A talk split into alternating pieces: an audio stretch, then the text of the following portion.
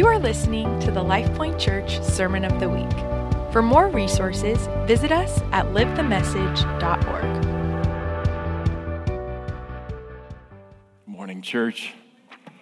So glad you're all here this morning. Truly, truly am. And, and I realize that every single week as we gather and navigate life post COVID, we're going to be welcoming back new people uh, for the first time back in person. And we just, we're so thankful for you trusting us, trusting the church family in this process. Those that are still joining us online, we honor your decisions in, the, in these difficult days. And we're glad you're doing uh, what you feel like is the, is the wise decision for your family. And when you're uh, comfortable coming back, we will welcome you with six feet uh, um, of open arms. So, um, but we're so glad everyone that came this morning truly are. Um, this morning, I want to change directions a little bit. I, we started a, a summer series called Authentic Fire a couple of weeks ago, and uh, it's a series of messages that's been on my heart for, for months. And, and like anytime we start a series, it's usually been something brewing in, in my heart for months, and we plan it out accordingly. But in light of everything that's happening on the earth and in our nation and even in our own city, I felt something else stirring in my heart for this morning. And so I had an entire message written this morning on the doctrine of healing. Um, but I scrapped that. We will come back to that. Um, we'll start Authentic Fire again next week. But I want this morning to speak into the, the, the, uh, the current shaking that's happening. And that's how I'm going to describe it. I believe there's a shaking happening on the earth, and a shaking happening in our city and in our nation. And I want us to hear the alarm. I want us to hear, hear the alarm and for the church to, to wake up, for the church to rise up. We have the greatest message on the planet. And the, the heart cry of humanity right now is for reconciliation and for peace. And can I tell you, that's been the message of the church for the last 2,000 years. We, ha- we haven't always articulated it clearly, but that is the message of the gospel. And 2,000 years ago, what did, what did God have to do to Peter to get him over himself and his own prejudices that the gospel truly was for all people and all nations? He had to give him a vision three times in a row. like, he didn't get it the first time, didn't get it the second time. Three times he gave him this vision. No, the gospel is truly for the Gentiles, not just for the Jews. And here we are 2,000 years ago, and God is giving us an opportunity as the church not to play politics, not to to bow to uh, slavery, to policies, but for the church to rise up, for us to wake up with this message of hope and reconciliation that's powerful in a world that's desperately in need. So I believe there's a shaking happening, and, and this shaking reveals the need for awakening. That's my heart cry this morning. I believe the shaking that's happening, if we have eyes wide open enough to recognize it, reveals this need that the church has, his bride has for awakening. So the question is will we wake up? Will you and I, will we wake up? Will we recognize what's before us? Will, we recognize the opportunity? So if you have your Bibles, open up to Haggai. Which I'll have to give you a little extra time to find that one. I know. Haggai, it's about two thirds of the way through the Bible. If you have a digital uh, Bible, you have an advantage because you can just scroll to it quickly. the, the book of Haggai. Short little book, two chapters. I believe the prophet Haggai, though, has a message for us today. I had a powerful conversation with one of our trustee board members this week, Dave Thompson, who we were talking just about world events, the shaking that's happening. And he made a profound statement that change only takes one generation. It only takes one generation for the tide to really turn. And you see that bore out in Scripture as well, as you see a generation inherit situations, crises, uh, ways of life over generations, decades, sometimes even centuries. They, they've inherited a way of life which is idolatry and, and waywardness and apathy and um, even putting up with slavery. But then it takes one generation, one generation of a Josiah or a Nehemiah, you know, or, or here in this passage in Joshua, Haggai, Zechariah, these ones who, who become a voice for awakening. And, and then the people of God respond, and there, there happens to be a sweeping awakening for the people of God, and they wake up to the purposes that are before them. So, will we wake up, or are we going to continue to be heavy sleepers? Pastor Tony recently used this illustration in uh, one of our midweek prayer gatherings about the like the grogginess of your typical teenager. You know, we, maybe you maybe you were this way. Your parents would come in and they'd say, "Wake up! It's time to wake up. The alarm's been going off. It's time to wake up." And you just continue to lie there.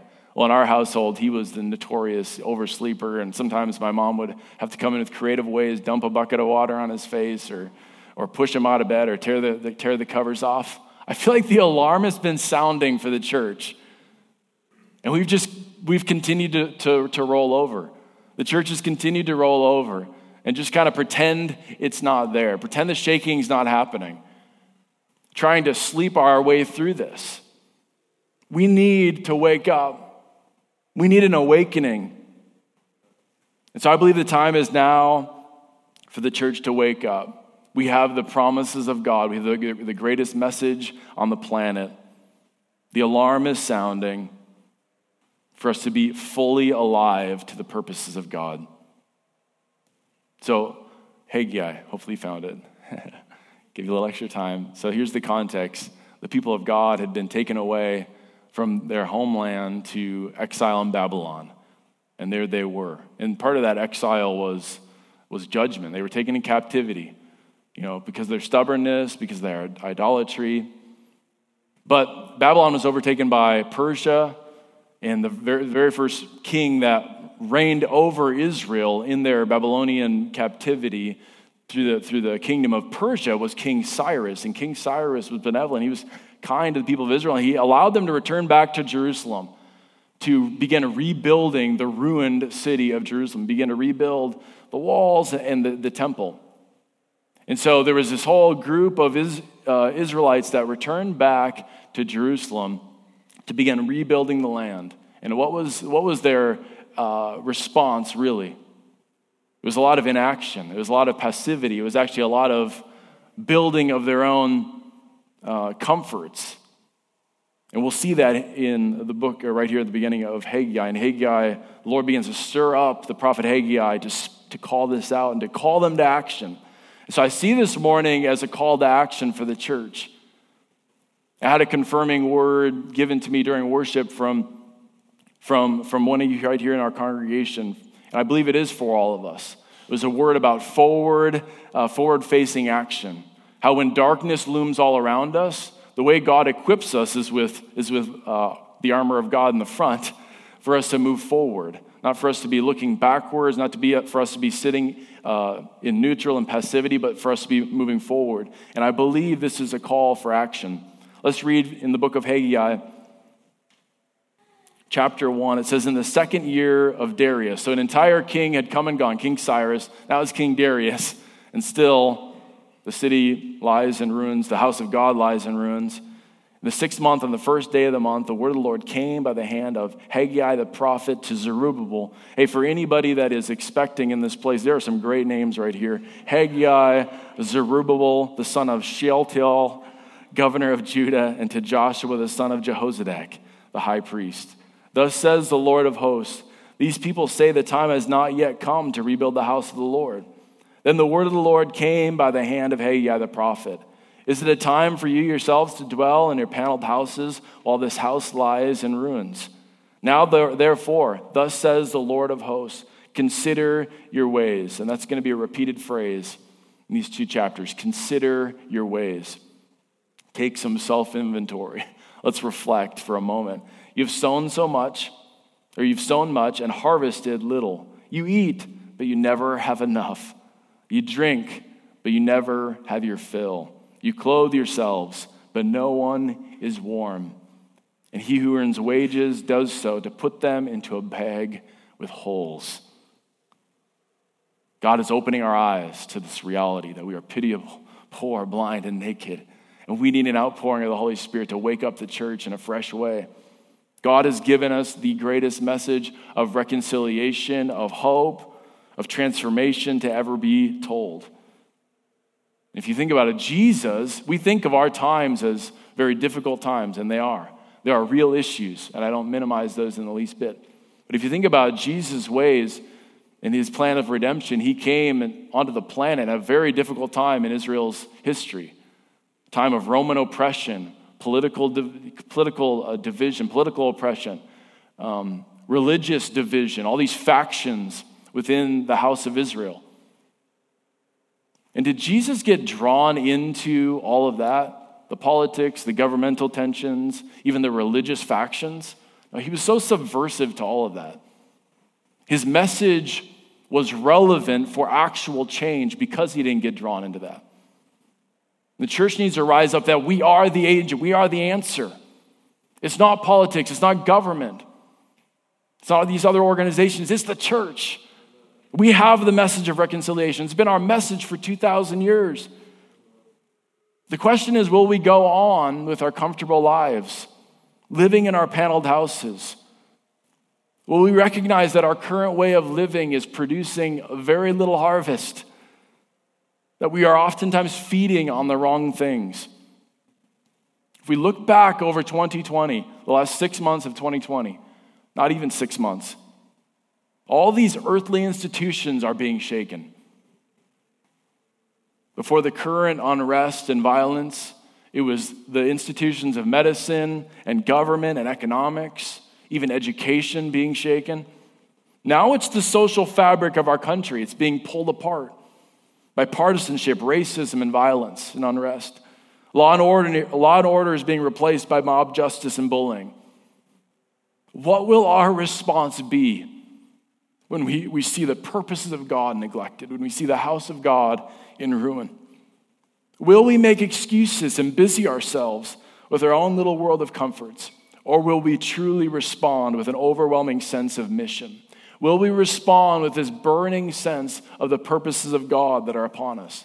This mantle of the purposes of God that have been given to us. It's us. We're the answer, folks.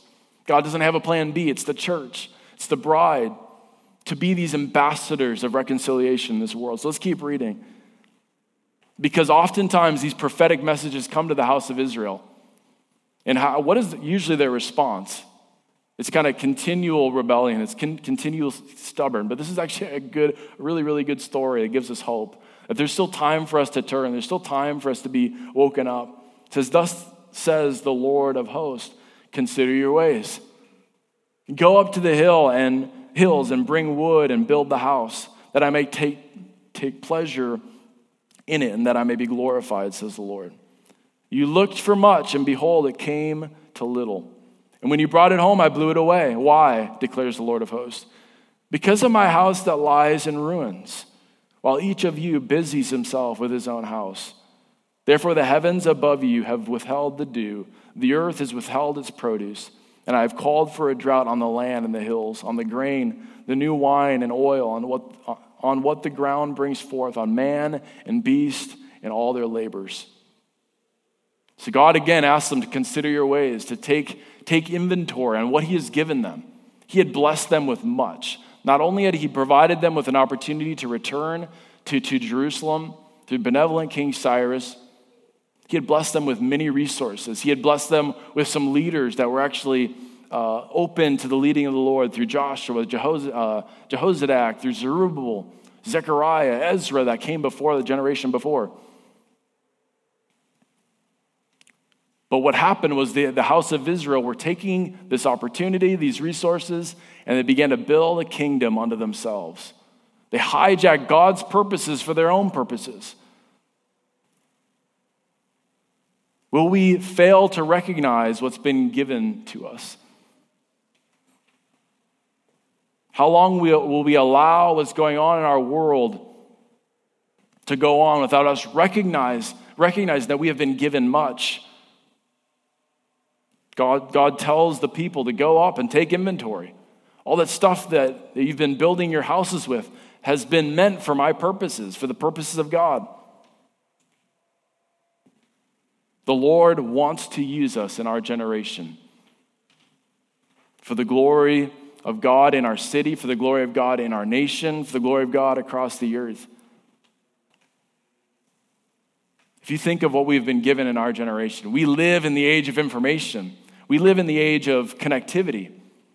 But if we're not careful, the age of information for the church may quickly become the age of entertainment for the church. And the age of connectivity, which is meant for deeper relationships, connectivity of the, of the, the church of Jesus, capital C, across the globe, could easily just be the age of social media consumption for our own comfort and entertainment. If we're not careful, we have been given much and we're harvesting little. So, seriously, will we wake up to what we have been given? And I have to say this strongly we have to stop following the ways of this world. As a pastor, I see too many articles come my way from church leaders and pastors saying that the church has to do more in terms of social media and marketing to somehow reach this world. Like we're going to use the ways of this world to, to bring about the transformation that all of our hearts long for, that really God is worthy of.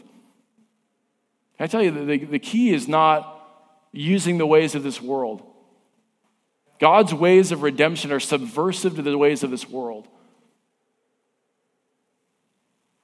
So God is asking us whether or not we're going to recognize what's been given us, given to us in this age. Let's look at verse 12. It says, Then Zerubbabel the son of Shealtiel and Joshua the son of Jehozadak, the high priest, with all the remnant of the people, obeyed the voice of the Lord their God and the words of Haggai the prophet as the Lord their God had sent him. And the people feared the Lord. Then Haggai, the messenger of the Lord, spoke to the people with the Lord's message I am with you, declares the Lord.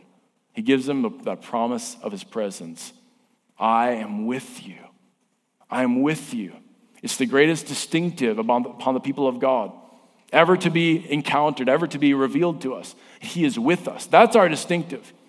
It's not our social media presence, it's not our buildings, it's not our programs. It's the presence of God. And the Lord stirred up the spirit of Zerubbabel, the son of Shealtiel, governor of Judah, and the spirit of Joshua, the son of Jehozadak, the high priest, and the spirit of all the remnant of the people. And they came and they worked on the house of the Lord of hosts, their God, on the 24th day of the month, in the sixth month, in the second year of Darius the king. They have this encounter with this revelation that it's the presence of God that is their distinctive. It's not their paneled houses, it's not their name, Israel, it's the presence of God. That's what makes them distinct on the earth. And it's from that place that their hearts are stirred again, their spirits are stirred again for the purposes of God. It's like, oh, yeah, that's what we're supposed to be. That's supposed to be central to us as a nation. It's the presence of God. So they recognized the neglected purposes of God and they responded to this promise of his presence. They were stirred to action. So, will we wake up to the presence of God? Of, will we grow in an awareness of his reality in our midst? Will we allow that encounter, that revelation to stir us to action? Or will we just continually be stirred up emotionally by the things of this world? I've shared this recently with our staff team just this week that I feel like there is this stirring that's happening in the world. There's a stirring of emotions happening. People are getting very, this, this unrest has just been brewing, and I don't feel like COVID, pandemic, and lockdowns helped that at all. It's been stirring, it's stirring online, and now it's bursting. So as the church, we're, we're called to be different. We're called to be stirred, but not stirred in the same way that the world is. Not just this emotional stirring that kind of bursts out in a very childish way. We're called to be stirred to the action of God's purposes for God's glory. And it's stirred from this place of real encounter with the revelation of God's presence. So, are we being more informed by media and social media than by the reality of God in our lives? That's a serious question I've been asking myself lately. As I watch the horrific videos going around, the events that have taken place over the last two weeks, there is an emotional part of me that's stirred. It's bothersome. But if I'm not careful, I begin to be stirred, more stirred by the things of this world and the ways of this world than being stirred in my spirit by the things of God for God's purposes. And it's in, in this story of the people of God and the generation of Haggai, they were stirred by this revelation of God's presence amongst them. and the, and the call to action for the purposes of God.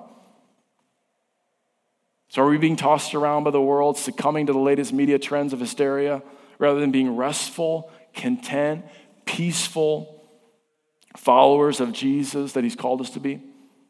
Are we being more stirred by the, by the most recent crisis or more stirred by the Spirit of God? God calls us to abide in Him, and He gives us an amazing promise that if we abide in Him and He in us, we're going to bear much fruit. It's a promise. He also gives us a counter promise, which is apart from, apart from Him, we can do nothing. And I'm afraid that we will be deceived into settling for nothing if we continually just if we continue to just be stirred by, by the emotional hysteria of this world.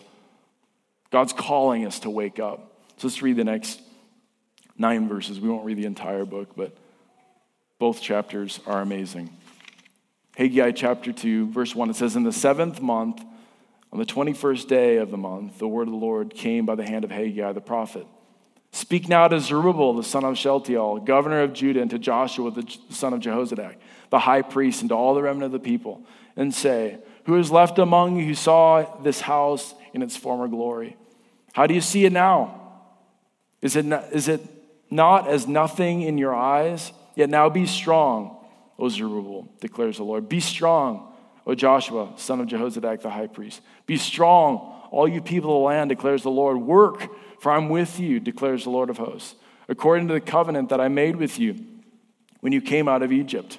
My spirit remains in your midst. Again, there's that promise of his presence. His spirit is still here, his presence is here. Fear not, for thus says the Lord of hosts. Yes, yes, yet once more, in a little while, I will shake the heavens and the earth, and the sea and the dry land, and I will shake all the nations, so that the treasure of all nations shall come in. And I will fill this house with the glory, says the Lord of hosts. The silver is mine, the gold is mine, the latter glory of this house shall be greater than the former, says the Lord of hosts. And in this place I will give peace, declares the Lord of hosts. God gives us a picture of his plan. This is his game plan. This is his, this is his way. Now, I believe that Haggai was speaking prophetically into the, even into the days of the new covenant. Because he says the treasure of all nations will come in. And he's not talking about just earthly treasures. He's talking about the treasures of people's souls, people's hearts, of all nations, of all tribes, of all tongues being brought into the house of God. And it's going to come as a result of a shaking. And I believe the shaking is beginning. I believe the shaking is happening on the earth. The question is will the church hear the alarm? Will we be awakened to God's purposes? God's purposes for his house God's purposes for the church is for us to go from glory to glory, not for us to peter into irrelevance and decline, but instead for, the, for this latter glory to be even greater than the former glory, for the awakenings and the revivals of our generation to be greater than prior generations. The promises of God are that good. The latter will be greater than the former. And we talk about and we read of testimonies of what God has done in the past. And they are meant to whet our appetites as the people of God for what He wants to do in our generation and even greater.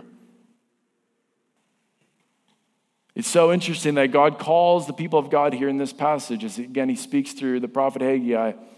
He calls them to reflect on a thousand years of history. He says, Think back to Egypt. Were any of these people actually in Egypt? No. But they're so connected, they're so intertwined with God's redemptive story over the last thousand years.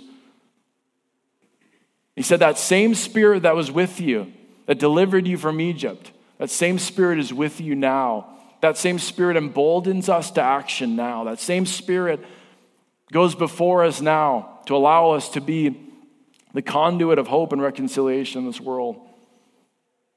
So he's going to shake the earth. He's told us that.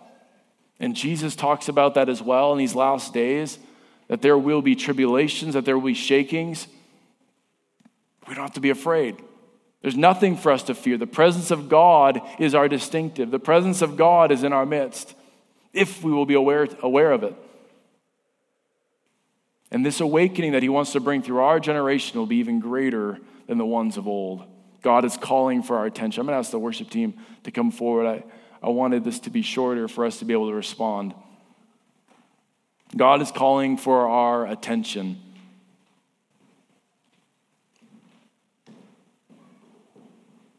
So I believe there's much to this waking up of the church. One is to recognize again the purposes of God, one is to recognize the resources that have been given to us.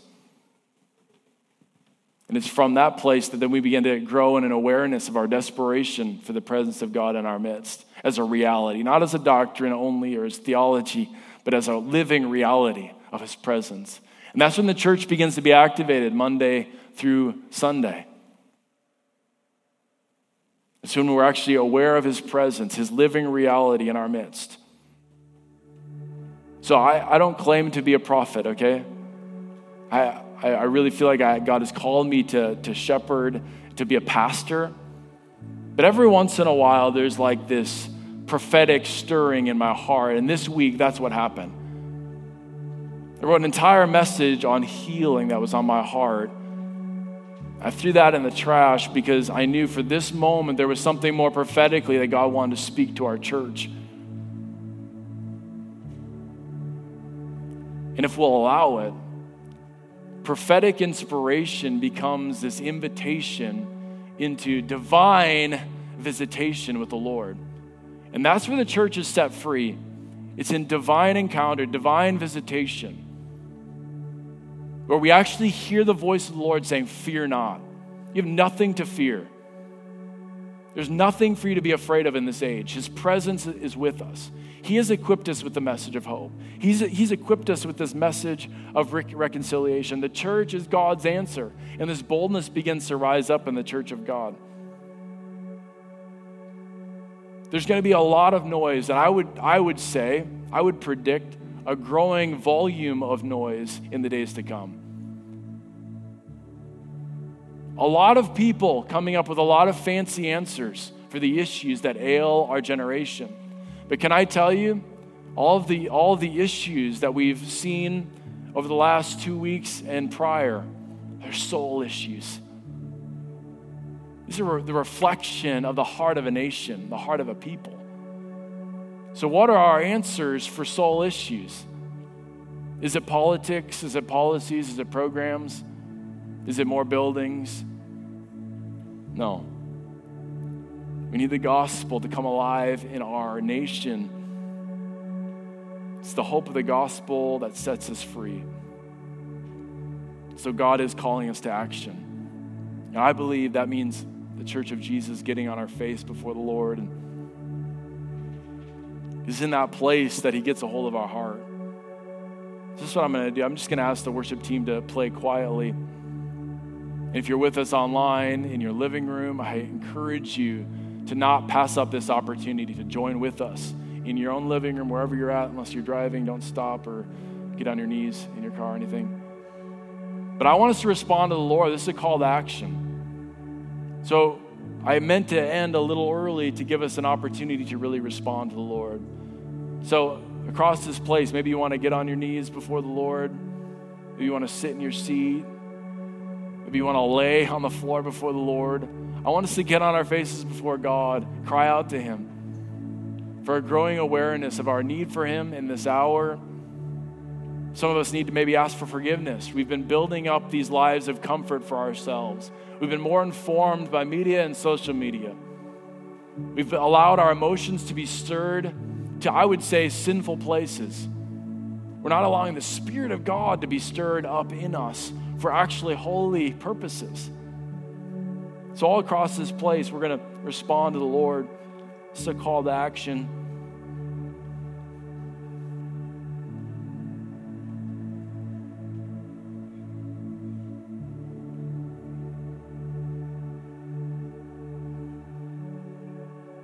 Lord, we heed the call of the prophet Haggai this morning.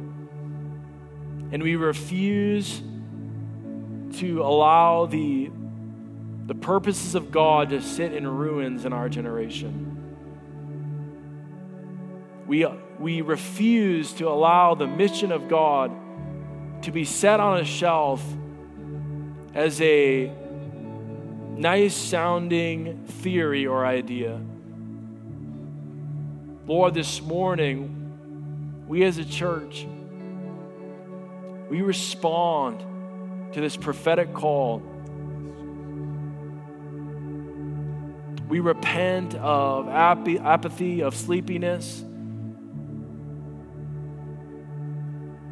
We repent of self centered living, of building comfortable lives unto ourselves. This morning, we turn to you, Jesus. We turn to you, Lord. Would you allow our hearts to be stirred for the things that your heart is stirred for? We want to be a part of seeing the, the treasure of all nations come in. We want to be a part of that latter glory that's greater than any story we've ever heard, greater than any story of revival or awakening in the, in the past. Lord, this would truly be an even greater awakening, we pray in your mighty name.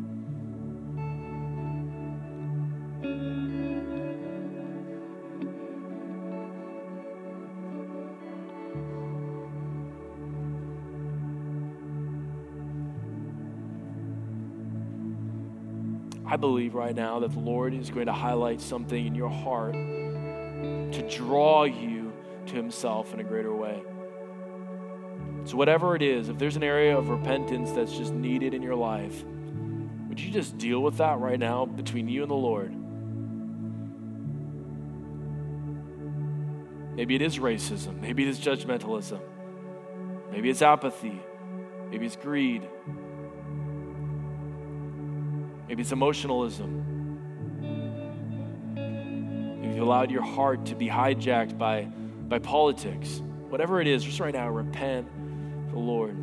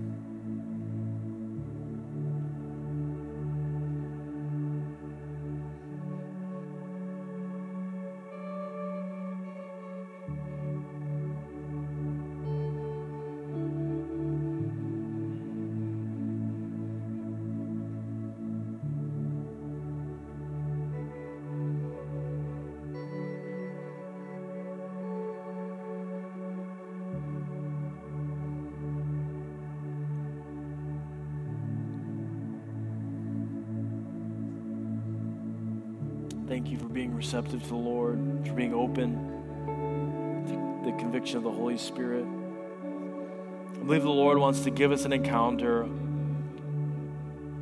of that reality of His presence, that repeated promise that Haggai spoke over the children of Israel that God is with them. It's His presence.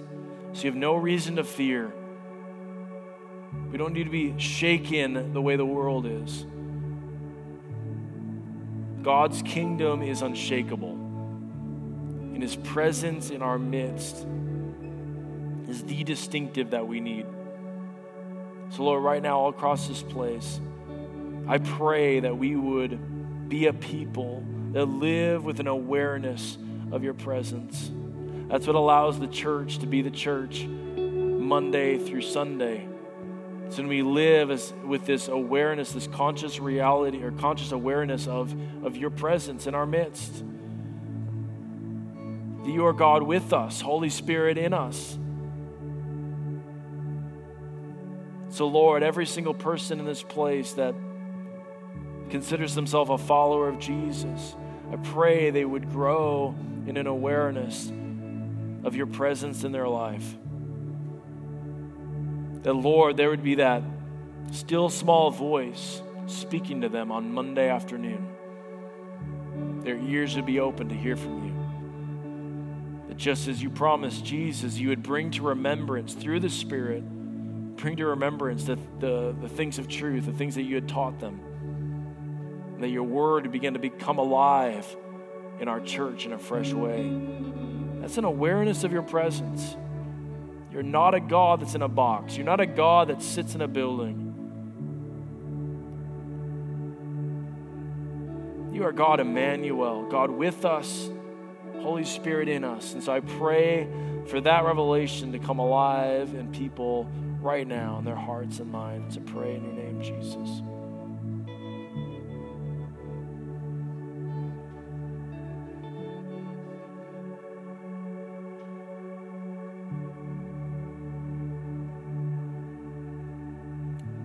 You're here this morning and you don't have a relationship with God, I encourage you right now to take this opportunity to surrender your life to Jesus.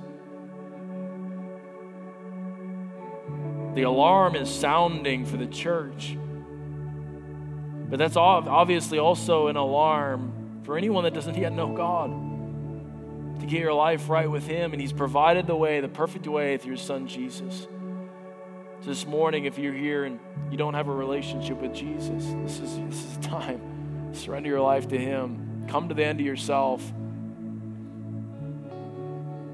Admit that you can't clean your own life up. Place your faith in Jesus. What happens is Holy Spirit comes to live inside of you. You're born again. You begin new life in Him.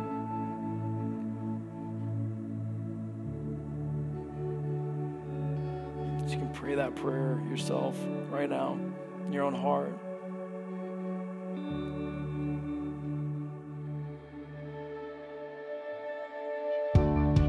This has been the LifePoint Church Sermon of the Week. For more resources, visit us at livethemessage.org.